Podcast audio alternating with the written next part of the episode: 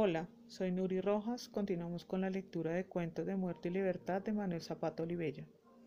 Cuento El Testamento. ¿Ya escribió el testamento? Aún espera a otros familiares.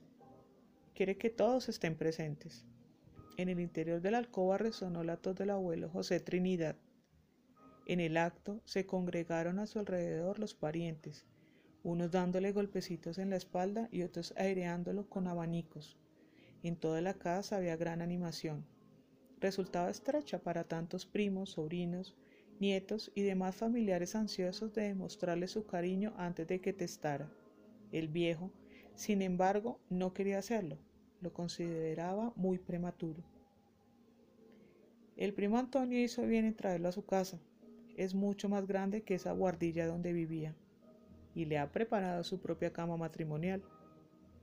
El abuelo, Pese a que se moría, se solazaba a gusto en sus nuevas instalaciones. La cama abollonada, los asoleados cristales, muchas veces creía que ya realmente había muerto y que aquel refinamiento después de haber vivido en la más destartalada miseria constituía parte de la gloria ultraterrena que le tenía prometida el párroco. Viendo a sus familiares dando carreritas a su alrededor, con pasos silenciosos para no incomodarlo, hasta creyó verles alas de serafines salmodiando su alma.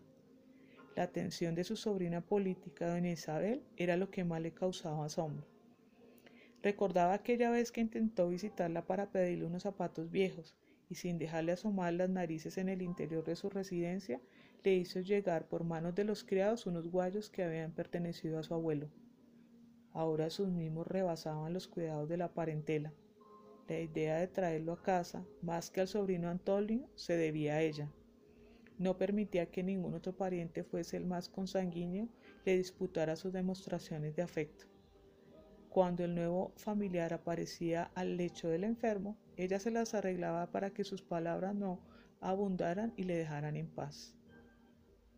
Ahora llegaba la tarambana del primo Agapito, su inesperada aparición denunciaba que muy lejos se había propalado la noticia del tesoro.